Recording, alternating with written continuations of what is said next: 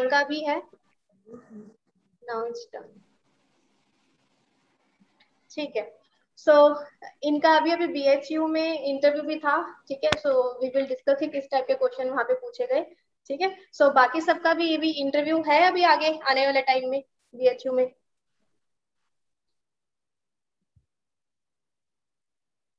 कोई बताता नहीं? Hello ma'am good evening Shubhra here how are you ma'am ठीक है friends ma'am I am doing MA third sem but I will be applying for after my completion मैं apply करूँगी तो इसके लिए मैंने ज्वाइन किया है। ठीक है. सो so, अभी स्टार्ट करते हैं यूट्यूब पे भी ठीक है? देन uh, यहाँ पे भी स्टार्ट कर देंगे. तो सभी प्लीज़ तभी अनम्यूट कीजिएगा जब आपको कुछ बोलना हो है ना? नहीं तो फिर आवाज़ आती है. So are we ready yes ma'am yes ma'am yes ma'am okay ji. So so, अभी मैं जरा यूट्यूब पे ऑन कर देती हूँ then we will start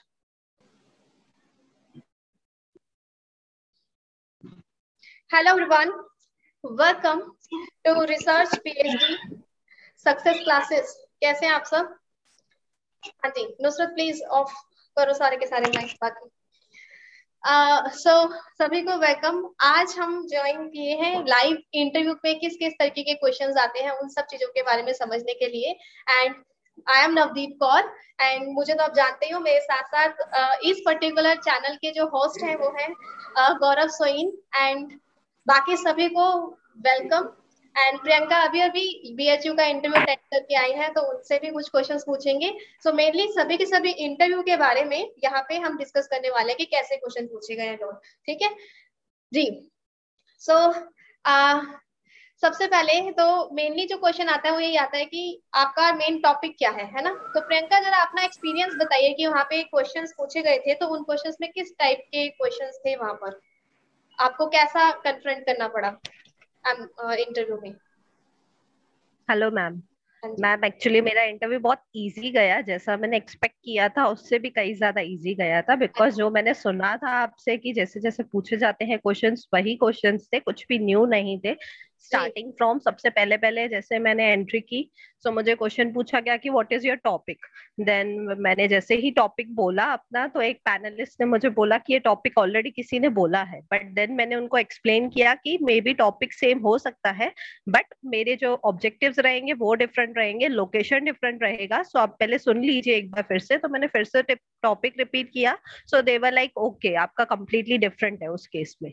then फिर उन्होंने मुझे पूछा कि वाई दिस लोकेशन यही लोकेशन क्यों इस टॉपिक के लिए? और कोई क्यों नहीं? तो देन मैंने उनको लिटरेचर रिव्यू के हिसाब से मैंने उनको उसका रीजन दिया था। And then by this topic भी उन्होंने मुझे इमीडिएट क्वेश्चन किया था। तो अगेन मैंने उनको वही रीजन बताया कि मैंने लिटरेचर रिव्यू किया हुआ है सो सो एंड सो स्टडी हुआ है बट उसको काफ़ी टाइम हो चुका है। एंड अगेन मैं स्टडी को ब्रॉडन कर रही हूँ। जो लास्ट स्टडी हुआ था, उसके जो भी लिमिटेशन थे, मैं उसको कवर करके उसको और डिटेल लेके जा रही हूँ। देन फिर उन्होंने मुझे क्वेश्चन पूछे कि लाइक सैम्पलिंग यूनिट क्या है आपका? आप कौन से टाइप से सैंपल कलेक्ट करेंगे? Then probability and non probability methods भी मुझसे पूछे गए थे तो उन्होंने पूछा कि आप कौन से मेथड से लेंगे सैंपल तो देन मैंने उनको आंसर किया तो उन्होंने मुझे बहुत कंफ्यूज करने की कोशिश की प्रोबेबिलिटी एंड नॉन प्रोबेबिलिटी में से बट मैं बिल्कुल भी कंफ्यूज नहीं हुई। मैंने बहुत कॉन्फिडेंटली फिर से वही आंसर दिया एंड मैंने उनको एक्सप्लेन भी किया दोनों के बीच का डिफरेंस सो या मेरा तो काफ़ी अच्छा गया। आई वॉज़ वेरी कॉन्फिडेंट जितना कॉन्फिडेंटली मैं गई थी, उससे कई ज़्यादा कॉन्फिडेंटली मैं वापस आई बिकॉज़ उन्होंने जब कंफ्यूज करने की कोशिश की तो सब लोग हंस रहे थे पीछे बट आई वॉज़ लाइक मैं तो नहीं चेंज करने वाली, आप लोग हंसो कुछ भी करो। बिल्कुल ऐसा होता है वो लोग बहुत थोड़ा सा डिमोटिवेट करने की कोशिश करते हैं लेकिन आपने अच्छे से हैंडल किया। बाकी अभी रिज़ल्ट नहीं आया है ऑल द वेरी बेस्ट कि हो जाए सबसे अच्छा हो जाए रिज़ल्ट और आप चूज़ कर लिए जाए। गौरव जी आप कुछ इसके बारे में कहना चाहेंगे कि अगर सामने इंटरव्यूअर इस तरीके से कंफ्यूज करने की कोशिश करते हैं या कुछ इनपुट लर्नर्स के लिए एडवाइस कैसे हमें करना चाहिए? यस मैम इंटरव्यूअर्स तो मैम करते ही हैं कंफ्यूज बिकॉज़ उनको सबसे पहली चीज़ ये जाननी होती है कि जितना मैं कंफ्यूजन करूँ तो how much that particular candidate is clear in his or her views है ना? कि कई मेरे कुछ कहने से उसका व्यूज़ मैनिपुलेट तो नहीं हो रहा है, पर अगर जिसके कॉन्सेप्ट क्लियर होंगे वो मैनिपुलेट नहीं होगा। और जिसको लग रहा होगा कि हो सकता है इंटरव्यूअर सही हो, मैं गलत हूँ तो वो अपना डिसीज़न या अपना जो आंसर है वो मैनिपुलेट कर सकता है।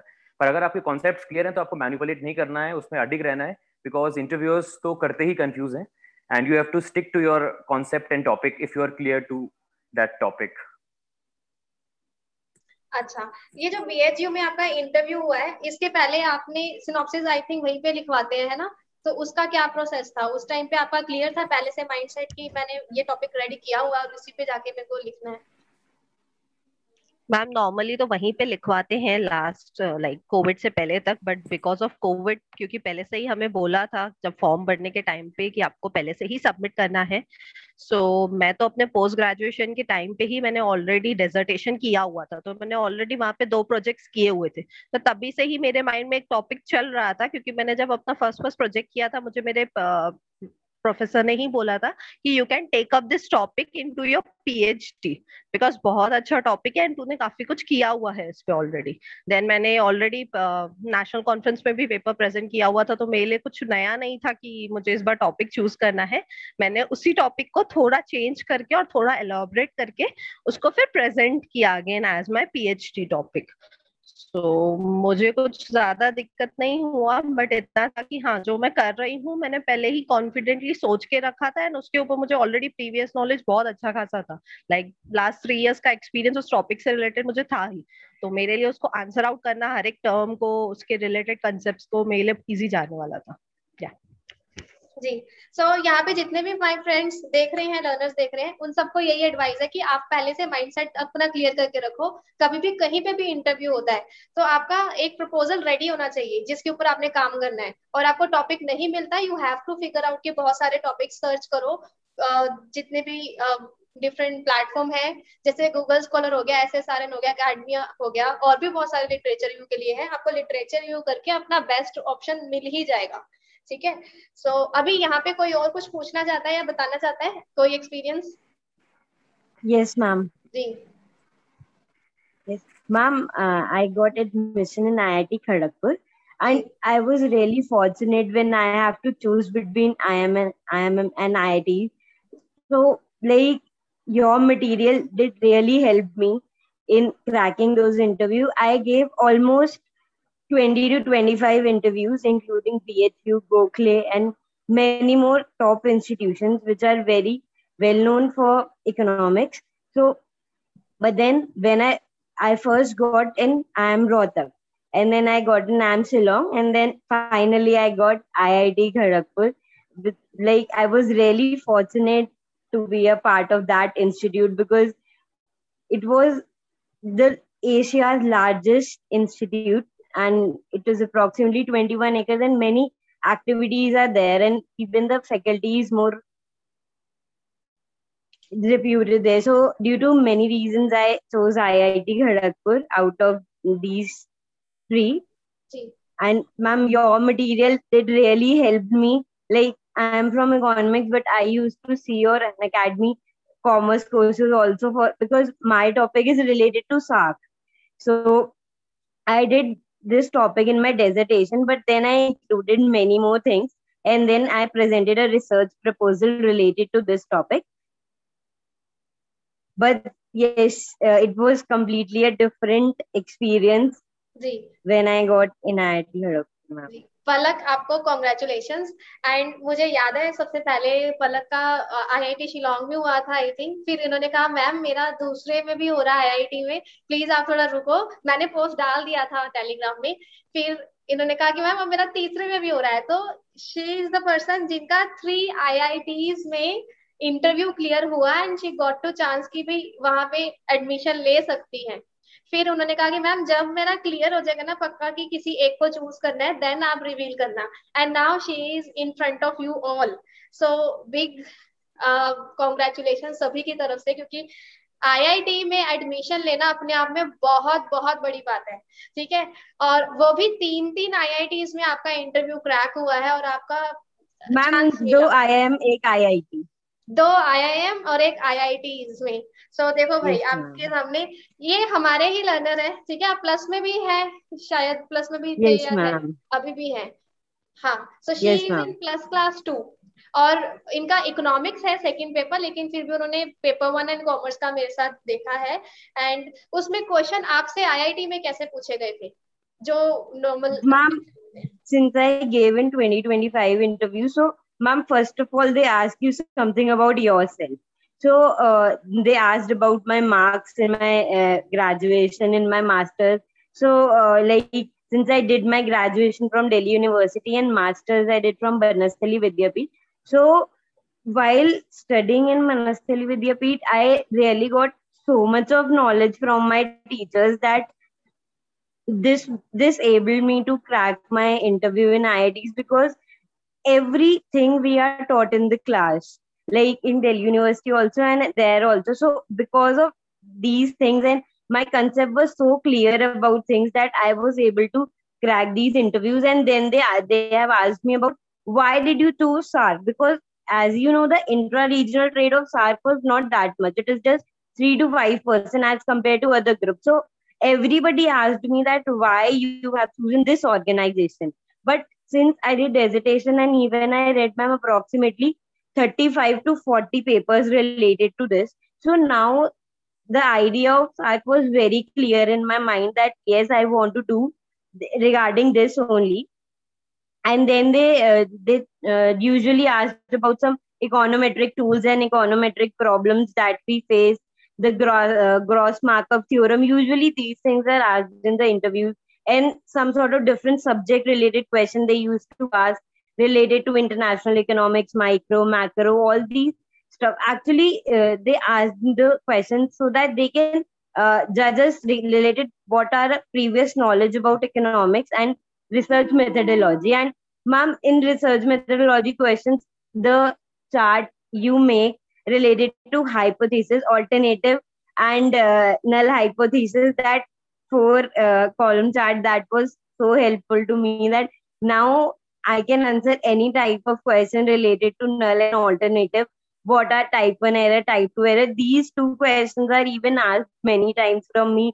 How do we resolve these problems? So yes ma'am these are the major questions and then they usually asked about the growth like hdi and all these things so this is all they used to ask in the interview ma'am great.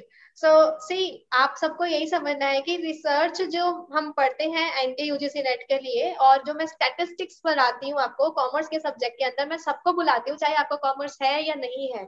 Even then you have to come कोई भी subject हो English Hindi history unrelated subject हो। ठीक है? लेकिन तब भी आपको वो स्टेटिस्टिक्स पढ़ना ही है, क्योंकि जो अगर आप पीएचडी करने जा रहे हो, आपको करना ही पड़ेगा पीएचडी तो क्योंकि कहीं ना कहीं आपको आगे डीन बनने की इच्छा होगी अंदर, सिर्फ़ प्रोफेसर के लिए कोई भी नहीं टिका रहेगा। और अगर आपको इतना प्रमोशन चाहिए then you need to do PhD एक वैल्यू भी बन जाती है अगर आप इस लाइन में आए हो तो ठीक है? तो इसलिए आप रिसर्च एप्टीट्यूड पूरा क्लियर कीजिए पीएचडी इंटरव्यूज़ के लिए अपने टॉपिक के बारे में क्लियर रहिए। आपने बताया था कि 35 टू 40 आपने पेपर्स रिव्यू किए हैं। सो so, ऐसा करके जितना yes, ज़्यादा पॉसिबल हो सकता है ये काफ़ी हद तक आपको हेल्प किया है बिकॉज़ इतने रिव्यू करके आपको बिल्कुल डिटेल में समझ में आ गया वो कंसेप्ट कि एक्चुअली वो कंसेप्ट क्या है। आप कोई भी क्वेश्चन पूछे आप कर सकते हो उनको आंसर अगर आपको किसी लाइन में जाना ही है you have to clear about each and everything उसके बारे में। हाँ जी। यस मैम रिसर्च पेपर पढ़ना इतना ज़्यादा इम्पोर्टेंट है in respect to your research proposal और even if you write as many research paper as you can so इतना इम्पोर्टेंट है रिसर्च पेपर पढ़ना। पहले बहुत प्रॉब्लम आती है कि बहुत लेंदी होता है रिसर्च पेपर बट उसमें जैसे आप बताते हो ना संडे पीएचडी क्लास में जो पूरा रिसर्च पेपर पढ़ना इज़ नॉट नेसेसरी उसमें से हम सिर्फ़ three two four main things we have to see their abstract methodology or what is the conclusion ma'am? Because every researcher tells in their research paper in conclusion that what other things we can do related to this topic or what other methods we can apply to see this same problem. If you if we are taking about the uh, secondary researches so we uh, came to know about many resources which are used to take the data. For, for example if i talk about international there are n number of resources including IMF, World Bank, all these things are really helpful in doing further research. So it is very important aspect to read about the research papers and even ma'am the statistic class which you said ma'am it was really very helpful for me I uh, saw this class to clear my UGC net also, and many questions I cracked because of statistical. Because you talk about every test, yes, quantitative test, qualitative test, every test is covered. And ma'am, in the interview, T test, Z test, all these things, Mancover test, all these things are really uh, asked in the interview. So this helped me a lot. And the, the uh, there was one thing in your commerce that is international rate. So I read that and even I cracked one question from that also regarding the foreign policy, which you did, and ma'am about the WTO. So I your classes were really very helpful for me genuinely. चलो बहुत proud feel होता है कि थोड़ा भी input provide कर रही हूँ और आपको इतना ज़्यादा इनपुट मिला मेरी क्लासेस की वजह से तो वो मेरे लिए भी एक अच्छा लेवल है जो मुझे फील कराता है कि हाँ मुझे ये सब करते रहना चाहिए। तभी तभी यार जेआरएफ से रिलेटेड नहीं है संडे की क्लासेस आज रात को भी संडे की क्लासेस है, जिसके अंदर मैं डिस्कस करूँगी कि कौन कौन सी जॉब्स है या पीएचडी के लिए कहाँ पे अवेलेबल है एंड उसके लिए कैसे क्रैक करना है, मैं आपको टिप्स देती हूँ। सिर्फ़ हाफ़ एन आवर की क्लास होती है बट वो आपको आगे इम्प्रूव करने के लिए इम्पोर्टेंट है। संडे संडे की क्लासेस ज़रूर से देखा करो। अगर आपने आगे प्रोफेसर बनना है रिसर्च पेपर लिखना है पीएचडी करना है, ठीक है? These are important for you और इस चैनल पे भी आपके लिए जो न्यू है तो ज़रूर से जुड़े। गौरव, हर रोज मेनली या मेनली रेगुलरली वीडियो डाल ही रहे हैं। रिसर्च से रिलेटेड ठीक है? तो वो भी आपको गाइड करेंगे। और उनसे कुछ पूछना है तो आप कमेंट में पूछते रहा करो। He will make video upon that also ठीक है? और इस तरीके से अगर आपको अच्छा लग रहा है तो हम लोग और लाइव आकर भी आपके साथ इंटरेक्ट कर सकते हैं। आगे भी फर्दर क्वेश्चन को डिस्कस कर सकते हैं। आप कितनी क्लैरिटी हुई आप भी बताइएगा। अभी कोई और कुछ डिस्कस करना चाहता है या पूछना चाहते हैं? Yes, ma'am. I want. Ji. Hello, ma'am, and all friends. Ma'am, my con- uh, my question is that I'm confused in numericals, अच्छा formulas, and year. I don't, doesn't remember year हाँ in theories. What what to do, ma'am? तो देखो years तो आपको लिखने पड़ेंगे ना years आप नोटबुक पे लिख लिख के ध्यान रखिए। और अगर न्यूमेरिकल्स के लिए इशू है तो न्यूमेरिकल्स के लिए बिल्कुल ध्यान से क्वेश्चन को रीड किया करो। अभी आप में से किसी और के पास कोई आइडिया है न्यूमेरिकल के लिए? क्योंकि मैं तो हर बार सेम बात बताती हूँ कि क्वेश्चन को स्लोली स्लोली रीड करो। उसमें जितने वेरिएबल लिखे Yes, yes. वेरिएबल लिख दो। हाँ जी। जी मैम न्यूमेरिकल? हाँ, मैम जो यस हाँ, न्यूमेरिकल के लिए मैम मुझे बहुत प्रॉब्लम आती थी पहले। बट मैम के यूट्यूब पे भी कुछ क्लासेस हैं और इवन फ्री क्लासेस है अन अकेडमी पे तो इफ़ यू फेस प्रॉब्लम पहले आप वहाँ से स्टार्ट करो मैंने वहाँ से स्टार्ट Okay. किया था उसके बाद धीरे धीरे जैसे ये और दो मैम के ना काफ़ी सारे कोर्सेज हैं पहले से अन अकेडमी तो आप ना स्टेप. बाय स्टेप देखना दो Okay. तीन कोर्स पीछे वाले भी देख लेना मैथ्स के लिए तो आपको इतना ज़्यादा मैटर मिल जाएगा और इतने सारे क्वेश्चन मिल जाएँगे कि आपको धीरे धीरे आने लगेगा और जैसे आप रिकॉर्डिंग देखते हो तो रिकॉर्डिंग में आप पॉज करके अपने आप से क्वेश्चन करो जैसे आप अगर टू स्पीड पे देखते हो तो फिर क्या होता है, बहुत तेज से चलता है क्वेश्चन तो आप वीडियो टू स्पीड पे देखो बट क्वेश्चन अपने हिसाब से करो फ़र्स्ट जैसे कैलकुलेटर बिल्कुल मत यूज़ करो। हम पहले कैलकुलेटर यूज़ कर लेते हैं। मैंने पहले भी एक्चुअली दिया था एक बार नेट का एग्ज़ाम तो मैंने क्वेश्चन डीआई के कैलकुलेटर से सॉल्व किए और मैथ्स के। मुझसे कोई भी क्वेश्चन सॉल्व नहीं हुआ बट जब मैंने जो मैम ने बोला था एक तो फाइव वाला डिवाइड और दूसरी चीज़ बिना कैलकुलेटर के मैंने जब सॉल्व किए क्वेश्चन तो मैं बहुत सारे क्वेश्चन कर पाई इस वाले नेट एग्ज़ाम में मैथ्स के। तो बहुत हेल्पफुल होता है कि बिना कैलकुलेटर के फ़र्स्ट डे से ही क्वेश्चन कर। Okay, thank you, Palak. Practice करो जितना ज़्यादा हो सकता है। डरो मत क्वेश्चन गलत होता है होने दो उसको सीखो फिर और प्रैक्टिस करते रहो करते रहो आपको मिलेगा। ठीक है? Advance Okay, ma'am. Expected MCQs और भी Thank you, Thank you. Nusrat Nusrat एक सजेशन है आपको Yes, sir. Yes, कि sir. आप कह रहे sir. कि ईयर में ये हेलो आपको ईयर में दिक्कत आ रही है तो सबसे अच्छी चीज़ ये है कि आपका जो भी स्टडी टेबल है जितने भी ईयर्स हैं जैसे कि सार्क के हैं या जो इम्पोर्टेंट ईयर्स में आपको डिफिकल्टी आती है आप उसको एक पेपर में लिख करके अपने स्टडी टेबल के सामने चिपकाओ और मॉर्निंग और इवनिंग आप उसको देखा करो इससे बेस्ट आई थिंक कुछ भी नहीं हो सकता है ना क्योंकि Okay. आपको ईयर ऐसा नहीं है कि आप एक दिन में बिल्कुल सारे ईयर याद कर लोगे है ना चार दिन बाद अगर yes, आप yes. वापस वो ईयर पूछेंगे तो बट नेचुरली आप भूल जाओगे। तो बेस्ट थिंग ये है कि जो भी आपके ईयर्स हैं उसको आप एक चार्ट पेपर जो आता है शायद पाँच छह रुपए का एक चार्ट पेपर आता है मार्केट में आप उसको लो आप एक घंटा उस पर यूटिलाइज करो और जितने भी इंपॉर्टेंट ईयर्स हैं आप उस पर लिख करके अपने चार्ट पे लगाओ पहली चीज़। Numericals okay. के लिए मैं आपको ये बोलना चाहूँगा कि ज़्यादातर लोग भागते हैं टफ न्यूमेरिकल्स की तरफ़ बट नेट जेआरएफ में टफ न्यूमेरिकल्स नहीं आ रहे हैं। मैं आपको ये चीज़ बताना चाहता हूँ कि मैथ्स सबसे ज़्यादा इजी आती है पेपर वन में। और रिसर्च टीचिंग टीचिंग एप्टीट्यूड सबसे ज़्यादा कॉन्सेप्चुअल आता है। तो हम लोग क्या yes. करते हैं हम लोग भागते हैं हाई लेवल मैथ्स पे कि बिल्कुल बहुत बड़े बड़े क्वेश्चंस कर लूँ। तो मैं आपको पर्सनल ओपिनियन और पर्सनल एक्सपीरियंस बता रहा हूँ कि नवदीप मैम की जो भी क्वेश्चंस रहते हैं ना आप उतने भी लगा लोगे है ना? तो वो भी आपके yes, yes. है। हम लोग करते हैं हम लोग मैथ्स वगैरह में इतना ज़्यादा भागते हैं और जो बेसिक्स होते हैं रिसर्च एप्टीट्यूड के टीचिंग एप्टीट्यूड के वो पूरी तरीके से छोड़ देते हैं। और इस बार के जो पेपर अब आ रहे हैं वो वो लोग नहीं क्रैक कर पाएँगे जिनके कॉन्सेप्ट क्लियर नहीं है। आपके कॉन्सेप्ट क्लियर hmm. होने चाहिए मैथ्स बहुत ईजी आती है लॉजिकल रीजनिंग भी बहुत ईजी आती है। अगर आप मैम का कंटेंट लगा लोगे बस आपको ये चीज़ करनी है कि क्वेश्चन को आप अच्छे से पढ़ो और एक टाइम आप देखो कि इतने टाइम में मेरे ये क्वेश्चन yes. हो जाने चाहिए उसके लिए आपको the one key that you have to implement is practice तो इजी क्वेश्चंस जो है होते हैं जो बेसिक क्वेश्चंस होते हैं उस पर फोकस करो आप। जो नवदीप मैम के होते हैं it is more than sufficient और बाकी जो एरियाज़ हैं टीचिंग एप्टीट्यूड रिसर्च एप्टीट्यूड या जो आपका पेपर टू है क्योंकि पेपर टू जो है आजकल जो आ रहे हैं वो इतना इजी नहीं आ रहा जो कि पहले आया करते 2019 वगैरह 2018 में। तो होता ये है कि हम लोग किसी एक एरिया पे ज़्यादा फोकस कर लेते हैं और जो फोकस करने वाला एरिया है उसको छोड़ देते हैं।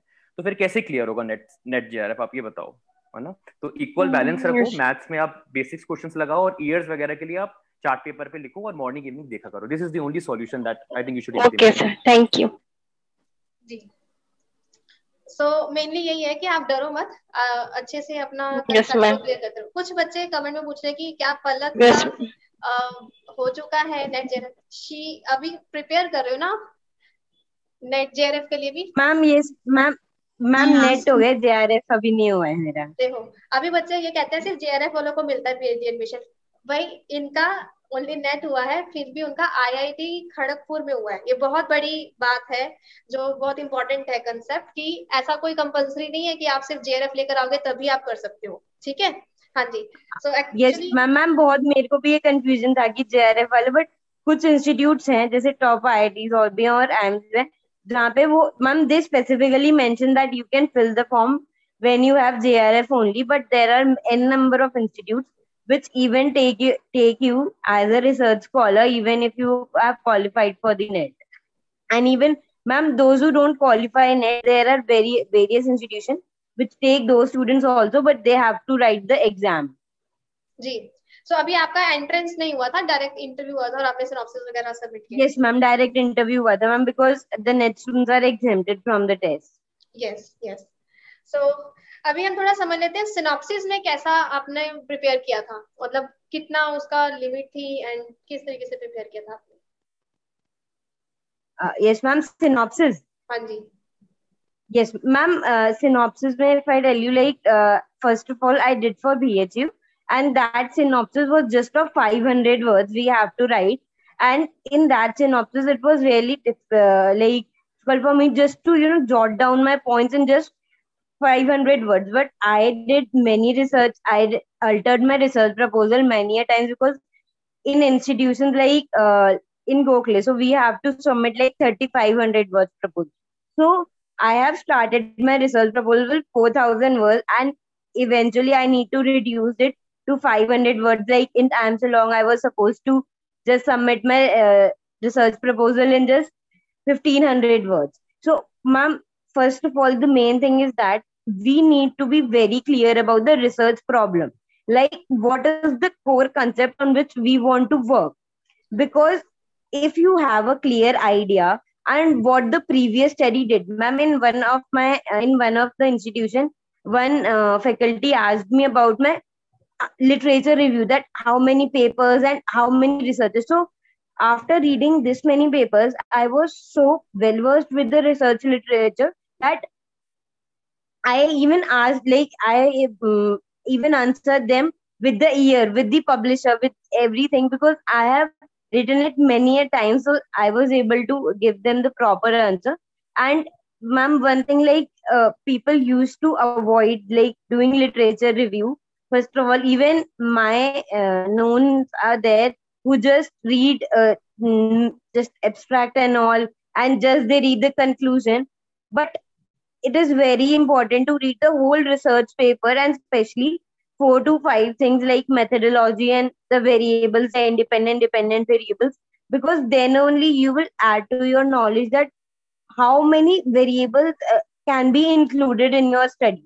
Though you can perform the research through many statistical like uh, tools like eviews Stata and many like r matlab many softwares are there but we should actually start working at them on our own.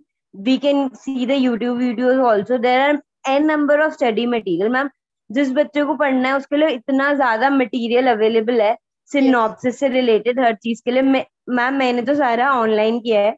और अभी भी मैं tuition पढ़ाती हूँ economics की तो लोग मुझसे बोलते हैं कि ऑनलाइन में समझ में नहीं आता बट ये बहुत ज़्यादा बड़ा मिथ है कि ऑनलाइन में नहीं समझ आता। मैंने नेट अन अकेडमी से क्लियर किया पूरा ऑनलाइन सिनॉप्सिस मैंने सारा ऑनलाइन देख के बनाया सब कुछ मैंने ऑनलाइन किया तो ये एक बहुत बड़ा मिथ है कि ऑनलाइन पढ़ाई नहीं होती है समझ में नहीं आता।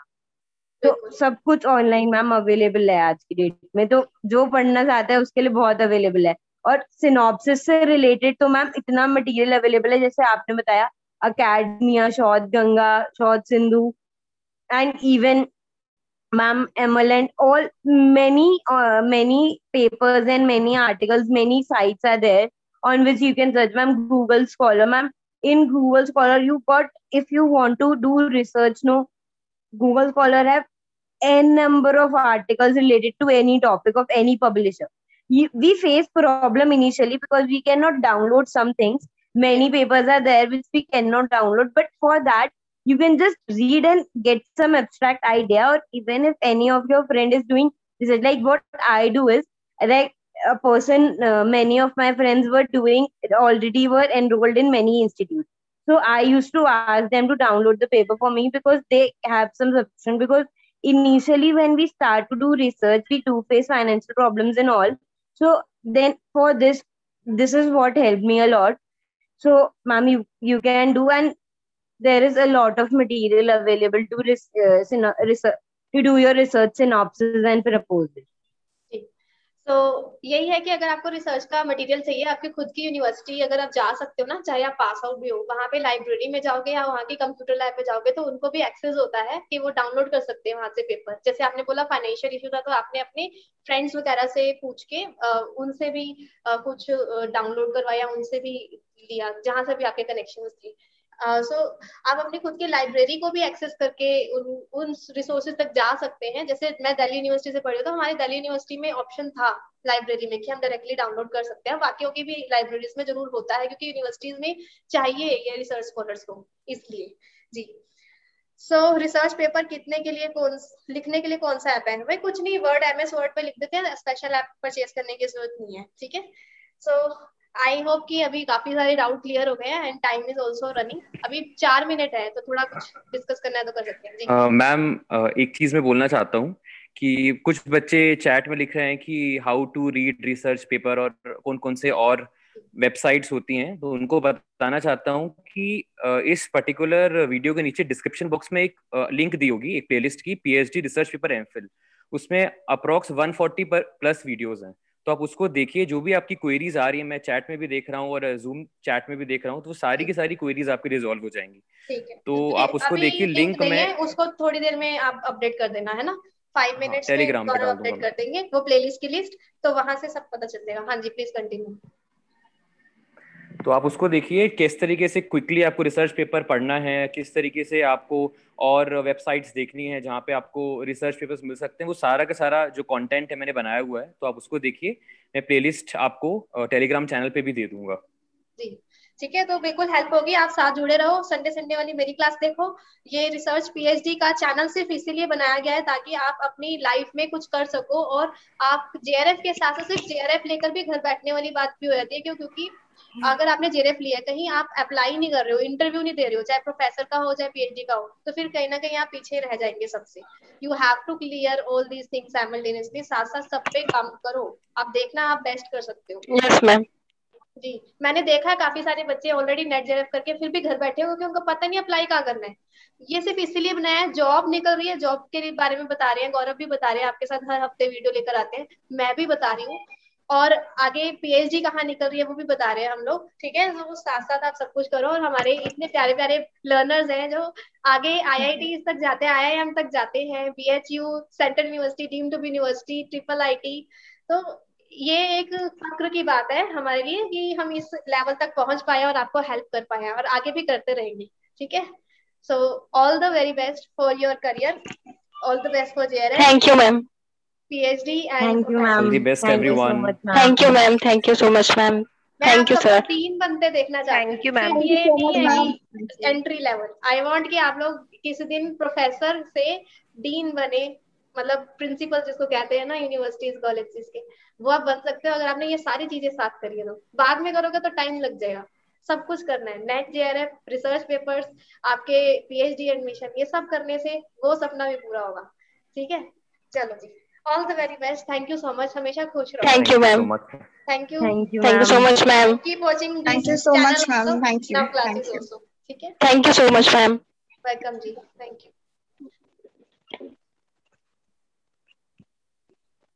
thank you friends YouTube पे एंड कर दिया वीडियो एंड काफ़ी अच्छा रहा आप सबके साथ मिलके ठीक है And thanks, Priyanka, Palak, Gaurav, Nusrat, and both Thank you so much, ma'am. Thank you so much, ma'am. Thank you, ma'am. Thank you, ma'am.